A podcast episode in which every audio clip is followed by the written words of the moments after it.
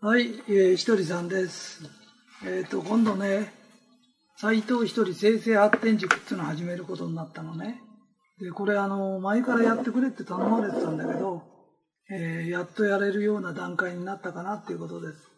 で、何をするんですかっていうと、あの、私が前からお弟子さんやなんかにも教えてたんだけど、性功能にしないと成功にならないよっていうふうに思ってるのね。で、性功能ってね、難しいことじゃないと思ってるの。よくあの、脳とかっていうと、自分は頭が悪いとか、学校時代先生に怒られてばっかりしたとか、そういうことを思い出す人いるけど、いいかい学校で教える勉強が無駄じゃないんだよ。だけど、教えられることは明確に答えの出るもんしか教えられないんだよ。だから、歴史を教えても何年に何が起きたとか、そういうのしか試験ができないんだよ。数学も答えがピシッとあるものしかできないんだよ。ところが、世の中っていうのは、実は答えのないような問題ばっかりなんだよ。シュートと仲が悪いとか、ね。それから、仕事をどうしたらいいでしょうとか、お蕎麦屋やってんだけど、どうしたらお客さん入ってくれるでしょうとか、どこにも答えがないものばっかしなんだよ。それを出さなきゃいけないんだよ。要するに答えのないものを出すんだよね。じゃあどうしたら出るんですかっていうと、一つの問題を、この一人三軸っていうのは、あの、週に一回ずつ問題が出るから、それはいろんな人の問題なんだよ。いろんな人に起こってる問題を出すときに、私ならこう答える、シュートと仲悪いだとか、商売やっててもお客さん来ないとかっていうと、私商売やったことないじゃなくて、えー笑顔にしましょうとか、お掃除をきれいにしてみましょうとかって言うと、仲間が答えを出すとすると、一つの問題に何十っていう答えが出てくるんだよ。こんなにいろんな答えがあるのか。わかるかな？と、答えを出す癖をつけてないと答えが出てこないんで、筋肉を鍛えてないと力が出ないのと同じように、脳は鍛えないと出ないんだよ。で、どの答えが正しいっていうのがないんだよ。だから、俺も答える。ひとりさんも最後に答えを出すんだよね。だけど、ひとりさんだって1年後にはもっといい答えが出せるんだよ。生成発展することは一生涯発展するっていう意味だから、最高の答えってのは実はないんだよ。もっと上、もっと上なんだよ。じゃあ私なんかの意見なんか大したことないっていうけど、そうじゃないんだよ。あのね、悩んでる人にとっては、あんまり素晴らしい意見はできないことがあるんだよ。ところが、自分よりちょっと上のこれだったらやれそうだなっていうのがあるから、くだらない意見がくだらないというわけではないんだよ。あの、シルク・ド・ソレイユみたいすごいの見てすげえなと思うけど、あれやったら死ぬかわかんないよ。体バラバラになっちゃうよね。だから自分にできそうなことからやっていくんだよね。で、それをみんなで週に1回ずつ答え出してると、あっと驚くことに1ヶ月も経つとびっくりするような答えを出せるようになってくる。一番驚くのは小学生みたいな子が入ってて、小学生が6年生ぐらいの子が出した問題がみんなびっくりしちゃうような問題出すの。わかるかな？でそういう訓練をしてる人間がこれから残っていくんだよ。だからみんなで意見を出し合う。で、出た意見に対して絶対、いいえ、それすごいねとかいいねとしか言っちゃいけないの。これが俺が採点するようになるとどうなるかと、俺の顔色を伺うようになるの。で、俺を超えることができなくなってくるの。わかるかな？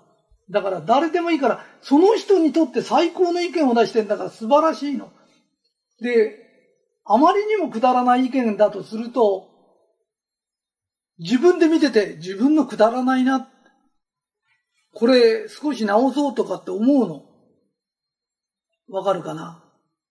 あの、冗談か本当かみんなわかんないだろうから言うけど、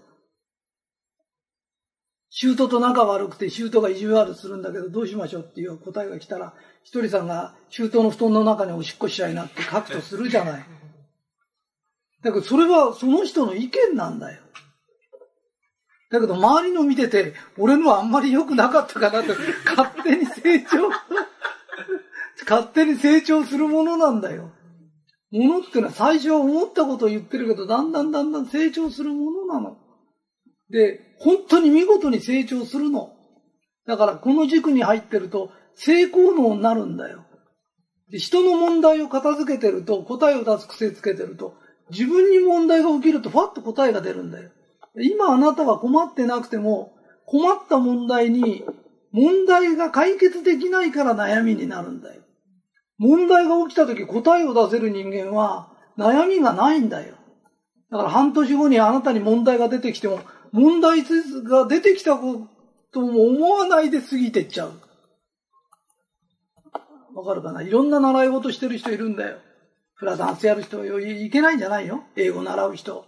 いろんな悩みが、いろんなことで悩んでる人いるけど、いろんな、英語ができないで悩んでるわけじゃないんだよ。わかるかい？あのね、大概は心の悩みなんだよ。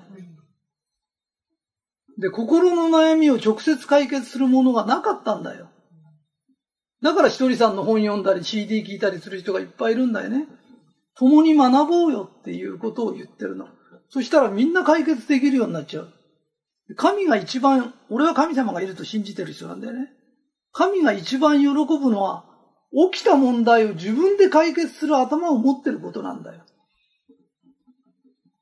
それが魂の成長なんだよ。わかるかい？だから、筋肉つけるためにさ、ジム通ってる人いるじゃない。ね？筋肉で解決できるもんって喧嘩ぐらいかもわかんないんだよね。いや、いけないって言うんじゃないんだよ。健康のために行ってもいいけど。だけど、頭を鍛えるための勉強ってした方がいいよねっていうこと。まずこれで一つ終わり。はい、それから続きね。いいかい？あのね、あの、チームリーダーのところに集まることがあると思うの。そこでね、1分間ゲームとか、この会に入ってよかったこととか、話してもらったりするんだよね。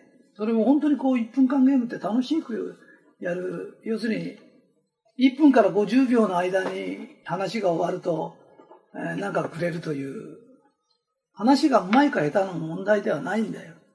それを一生懸命やらせたり、やったりするんだよね。これ昔から俺がやってるんだけど、なんでそれが必要ですかって言うと、みんなね、勉強すると頭良くなるんだよ。で、答えも出せるようになるんだよ。だけど、人前で話せないとダメなんだよ。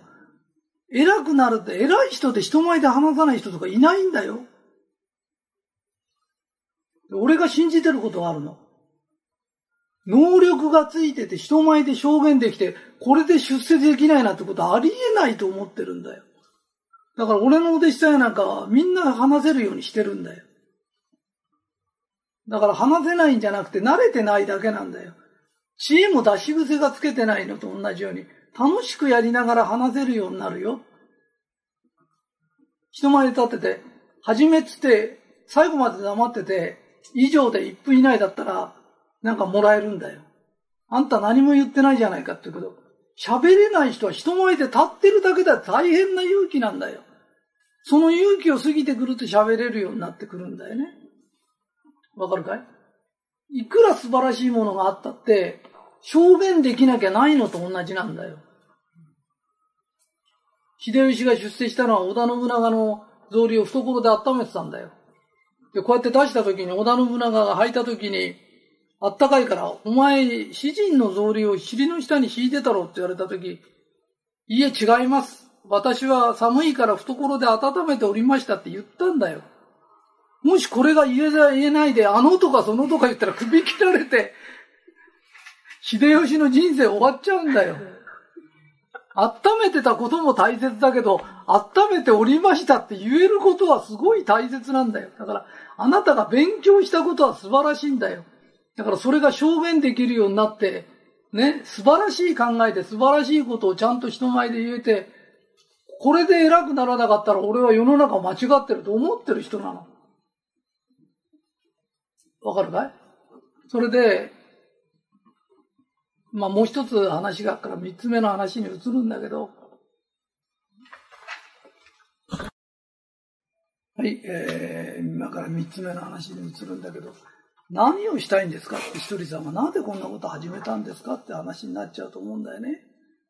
で、わかる人だけは分かってほしいの。あのね、日本がこんなに豊かなのに、こんなにみんなが苦しんでるのは問題を解決する能力がないんじゃなくて、訓練をしてないからだと思ってるの。だって今まで俺が教えた人はみんなできるようになったんだよ。だからできるんだよな。ただ記憶力が鈍い、要するに何年に何が起きたとかっていうのが、覚えるのが苦手だったから勉強ができないとか言われてるだけなんだよね。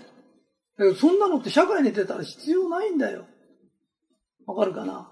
それより問題を解決する能力のある人が世の中に大勢出たら、この世の中から問題がすごい減るんだよ。で人に聞かれても喋れたら助けることができるんだよ。だからみんなでこれを広めることが俺は素晴らしいことだと思う。で正直言うとこれ俺一銭ももらってないボランティアなんだよ。でみんなのもらったあれってのはみんなの経費に使ってるだけで、斎藤一人としては一円ももらってないんだよ。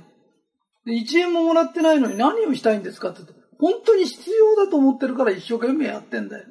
だ賛同する人がいたら、仲間いっぱい集めて入れて、で、これは素晴らしいと思ったら、みんなで勉強していこうっていうことなのね。で、ひとりさん何したいんですかって言うと、天下統一したいの。で、何の天下統一なんですか？考え方なの。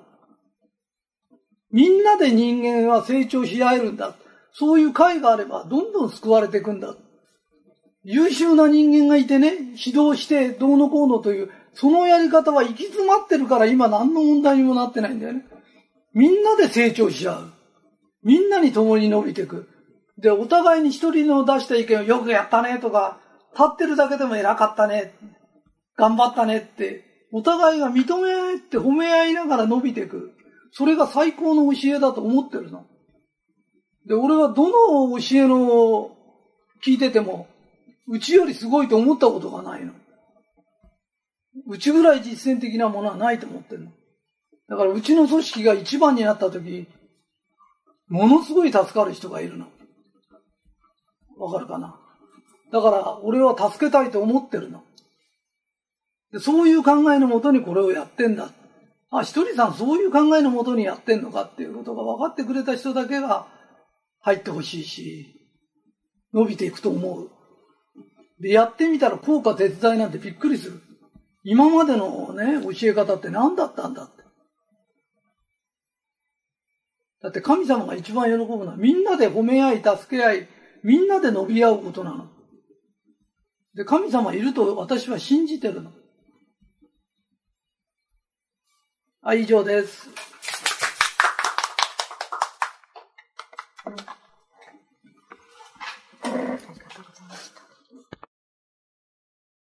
今回の質問は、お店を経営していくのに大切なことは何でしょうか？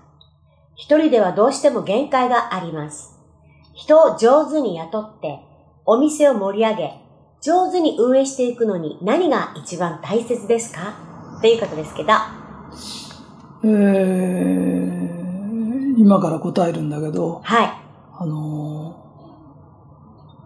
ー、仕事で一番、仕事でも何でもそうなんだけど、一番大切なのはね、はい。向上心なの。はい。はい。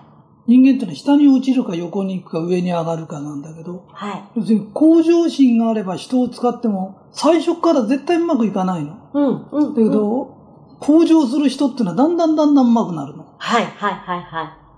そうですね。うん、うん。向上心がないと何をやってもうまくいかないんだよね。ああ、そうですね。最初からうまくいくものはないから、はい。向上するんだってつもりでやらないとうまくならないよっていうこと。うん。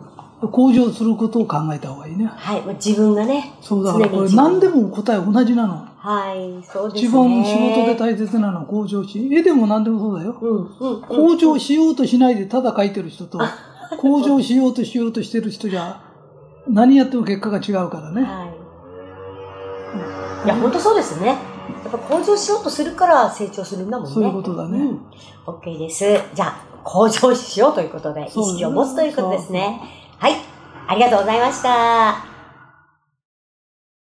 次の質問です。物を捨てたり掃除をしたら社長に嫌われます。社長曰く、もったいないし、き汚いなりに把握しているし、大事なメモもある。とのことで、物を動かすと怒られます。あまり汚いと仕事にも差し支えるし、気も下がると思うので、掃除をしたい私と社長の間で重たい空気が流れます。どうしたらいいでしょうかという質問です。やり直しじゃないよ。今のもう一回だけ読んでみて。物を捨てたり掃除をしたら社長に嫌われます。社長曰く、もったいないし、汚いなりに把握しているし、大事なメモもある。とのことで、物を動かすと怒られます。あまり汚いと仕事にも差し支えるし、気も下がると思うので、掃除をしたい私と社長の間で重たい空気が流れます。どうしたらいいですか？ということなんですけど。これね、はい。俺が2回読んでもらったのはね、はい。この文面の中に、はい。私は社長が嫌いですという波動が出てるんだ。私は正しいんだ。掃除する方が正しいんだ。社長をやっつけようとしてるんだよ。はい、すごい。そこで働いてお給料もらってんだから、はい。社長は掃除屋なんかできないけどこんだけの仕事してるんだとか、そういう素晴らしい人なんだっていう考えのもとに接しないと、お給料もらいながら社長の悪口言ってたんじゃ絶対うまくいかないよ。すごいし、ご指摘。すごいですね、鳥さん。もしうまくやりたいんだとしたら、はい社長には社長の能力があるからやってるんだよね。うんその人が嫌がることをしなきゃ。あなたも家を汚くしておけって言ってんじゃないんだよ。はい。社長がこのままにしといてくれっていうには何か訳があるんだよ。はい。やっぱしね、社長は素晴らしいと思わないとうまくいかないよ、人間関係って。そうですよね。うんあと、社長に合わせてあげること大事だそうね。いうことなの。だけど、これを見てると、はい。掃除を利用して社長を責めてるところがあるよ。ああ、本当ですうね。ん。はいはいはいはだからそれやめた方がいいで。うい。すごいいかなくていいなら別だけど。はい。社長のすごい鋭い。そう、捉えられますね、これ。いそういう目で見ると。はその通りです。あ、やっぱり社長のこと好きになることだよね。そうだね。うん。本当に、うん。OK でございます。はい。で次です。はい、ありがとうございました。さすがです。今回の質問です。仕事が嫌いでも生活のためにやめられないという人にどんなアドバイスをしたらいいですか？という質問ですけど。うん、これはね、はい努力なんだよね。努力。はい。で一番大切な努力っていうのは、仕事を好きになる努力なんだよね。嫌いだからって言ってると話にならないから、どうしたら好きになるか。はどうしたらもっと好きになるだから、仕事の中からどこをやったら楽しみが見つけられるかっていう。い。うん、うん。うで、ん仕事が嫌いとかっていうのは、働かないでも食っていける財産を持ってる人が言うことで、働かないと食えない人はもう仕事を好きになるしかないんだよね。本当ですうんね。だから、好きになる努力の方が足りないんだな。ああ、そうだね。うん好きになってほしいですね、お仕事をね。そうだね。だからまず好きになる努力をもっともっといっぱいすることだね。そうだね。もう自分から自ら仕事大好きとか言ったりね。そうだね。うん。そういうことを言いながら仕事大好きになる努力ですね。はい、そうはい。です。鳥さんありがとうございます。今回の質問です。僕は人によく見られたい気持ちが強く、目を張ってしまいがちですが、見えっ張りな自分を改善するためにはどうすべきかわかりません。改善するための良い方法を教えてくださいという方なんですけど、人間っていうのはね、誰でもよく見られたいものだから間違ってないの。の。でよく見られたいんで、うん。大概見え張るんだよね。それで失敗すると、これじゃ見え、ダメだから、うん。そのなんとか、よく見られたいのを直そうとするけど、うん。そうじゃなくて、よく見られたいのはうん。正しいことなの。はい、はい、は要するに、見えというごまかしじゃなくて、実力をつけないといけないんだよね。い。うん、うん、うん。だから本物になる努力をすればいいんだよね。だから、その、よく見られたい方をやめちゃダメなんだ。か。そうだね。そこに伴っての努力ですね。努力をしていかないとダメなんだよね。だから、みよく見られたいのはいいことだから、もっともっとよく見られてください。そうですね。で伴った実力をつけるようにするのが人生の楽しみだからね。あ、そうだようねん。だから、やめちゃいけないものをやめちゃダメだよね。そうだね。まあ、見、見た目も、見栄を張るっていうのは栄えて見えるっていうことだから。女の人だって綺麗にしたいとか、綺麗に思われたいっていうのは、あるから化粧するんだよね。そうだでね。化粧したらもっとブスになったとしたら、それは化粧の腕が悪いんで、綺麗に見られたいことをやめるんじゃなくて、化はい。粧の腕を上げることを考えるんだ考よね。える方がいいよあね。わかりやすいね。本当だよね、ひとりさん。はい。うん。は以い。上です以。上ですか？はい。ありがとうございました。次の質問です。お店を経営しています。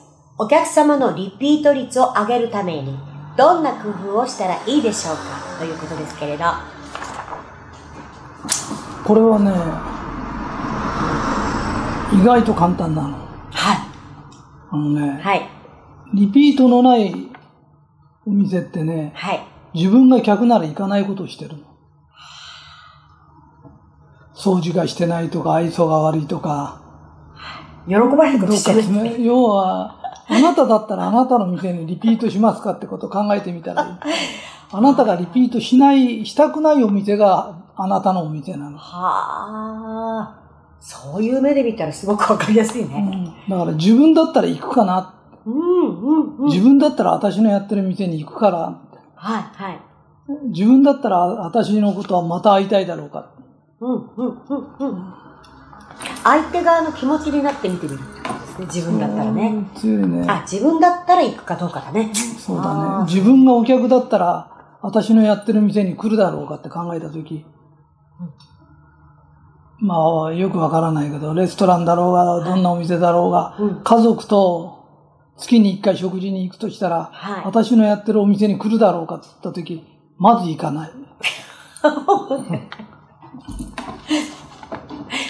うですね。うんそうそういうことになりますね。それがお客の身になるっていうこと。はあ、そういうことです自ね。分がお客の身になったら、はい。あなたの店に来ますかって、いつも問いかけてるといいね。うん。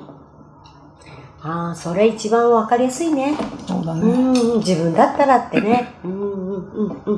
まあ人の意見を聞くよりも自分だったらっていうのだったら分かりやすいもんね。回路しやすいね、反対に。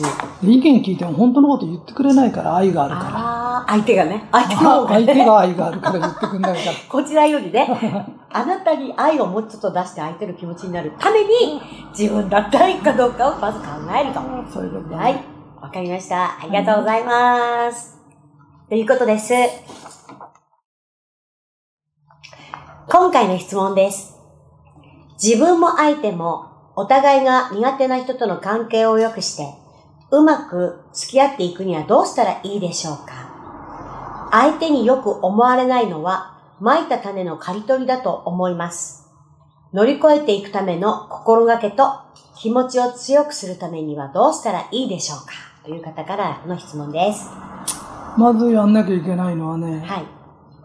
相手もあなたを嫌ってるし、あなたも嫌いなんだよね。うん、うん、うん。その二人がなんで仲良くする必要があるのかどうか。本当ですね。それよりも周りにいい人とか仲のいい人がいっぱいいるんだよね。はい。仲の悪い人が仲良くしようとしてると、はい。それだけで暗くなるから、あ周りとの付き合いまで悪くなって人生がダメになっちゃうんだよね。うん。そういう人は構わないとか、できるだけ付き合わないとか、うん。そういうことをして、そういう付き合わない努力をしてるとだんだん仲良くなってくるもんなんだよね。ああ、反対にね。うんで、あなたを良くしてくれる人とか周りにいっぱいいるはずだから、うん。あの、例えは悪いんだけど、牡蠣が大好きな人もいれば牡蠣が苦手な人がいるんだよね。ああ、本当だよね。牡蠣が苦手な人がどうしたら牡蠣が食えますかって研究してるより、牡蠣食わないことを考えた方がいいよね。そうだね。うんもっと他のね、美味しいもの考えて、あのね、食べること考えるとかね。そうそう。で、うん美味しい、他の美味しいものを食べてるうちに、何か牡蠣との相性も良くなる時があるね。うん、うん。まあ人間と牡蠣とは違うから、うんうんあんまりいい例えじゃないのは分かってんだけど、うん、うん。あのねうん、うんうんなんかこう、うまくいかない人とどうやったらうまくいきますかっていうことに費やす人がいるけど、それ自体が無駄かもわからないね。そうかもね。はいはいはいはいはいはい。で相手も嫌ってんだから嫌だと思うよ、あなたと仲良くするのが。そうか。そうだね。うんまあそういう人とはちょっと距離を置くということだね。そうそうとか考えないとかね、そのもっと距離を置くにはどうしたらいいでしょうとかっていうあまあ質問の方考えるが、人っているよね。どこまでも考えちゃう人ってね。そうじゃない。どうしたら近づけるかじゃなくて、どうしたら離れられますかっていう質問の方がまともだね。はあ、そういうことだそういうね。わかりますうん。質問によってもね、なんかいろんなことが読み取れますね。質問が間違ってるから人生苦しんでんだよね。ああ、そうか。で仲良くする方が正しいと思ってるんだよね。わかるような気がしますね、なんかそれ。そう、だから会期食わなくても人生何も起きないんだよね。本当だね。うんうんうんうん。はい、次。はい、ありがとうございました。今回の質問です。お金の川に手を入れて、しっかりお金の柱を何本も立てたいと思っています。私は今、ヨガのインストラクターを やっていますが、各地の教室で生徒さんを持っています。お金の柱を何本も立てるということは、お教室の数をもっと増やすと考えれば良いのでしょうかそれとも、その他の得意なことを活かし、全く違うことをやって、柱と捉えたら良いのでしょうか？という方ですけれど。はうん、これはね、こういうことなのね。い。お店を何軒もやるって言うけど、うん。儲かってないお店を10軒やっても100軒やっても儲からないんだよ。はい。うん0かける100は0なんだよ。はい。だから、1軒のお店を儲かれる状態にして次をやらないと、うん。儲からないものをいくらやっても儲からない。本当ですね。簡単な数式なんだよね。はい。だから、私は他のことをやった方がいいでしょうかってこと。他のことで儲けられるものを持ってるならいいんだよ。うん、うん、うん、うん。持ってないのに他のことをやっても、ゼロはいくら足してもゼロにしかならないし、いくらかけてもゼロにしかならないんだよ。はい、はい。だから今何年かやってるんだとしたら、はい。そのお店を繁盛させることをまず考えないと、今のね。今のお店を。ああ、このヨガインストラクターだったらね、この教室の生徒さんに満足を与えること、一生懸命やることだよね。はい。うんうんうん。だから素敵なヨガ教室を作るしかないんだよね。うん。で、あなたのとこだったら習いたいっていう人がずいっぱい集まってきて繁盛しないと、うんうんうん。どうにもならないよね。そうだよね。まずそこからスタートだね。そね。その段階から。そこからもしそれが流行ることとか考えれるようになったら、次もね、また考えられる回路っていうのかな。水の出ない井戸何本掘っても出ないんだよね。本当ですね。はい、はい、はい。今やってる仕事をもっと掘り下げて、はい。いい水が出るようにした方がいいよね。ですね。その通りですね。はい。ということで、いい色を出しましょう。お水をいい色を出しましょう。以上です。